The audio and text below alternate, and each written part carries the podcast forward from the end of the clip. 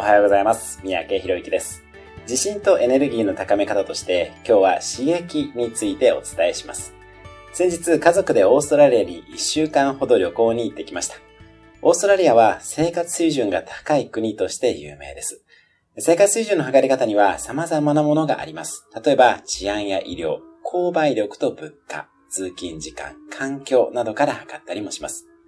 オーストラリアの暮らしは時間の流れがとてもゆったりして、家族の暮らしを大切にしています。こういう生活水準の高いところに来ると、普段の自分の生活を顧みる良いきっかけになったりします。私たち家族が宿泊したロッジにも、キャンピングカーでたくさんの家族連れが来て、ゆったりとした時間を過ごしていました。ぜひ、普段の自分の暮らしと違う人たちの生活に触れてみるようにしてみてください。こういう暮らしをしてみたいと思えば、その刺激がエネルギーになったりします。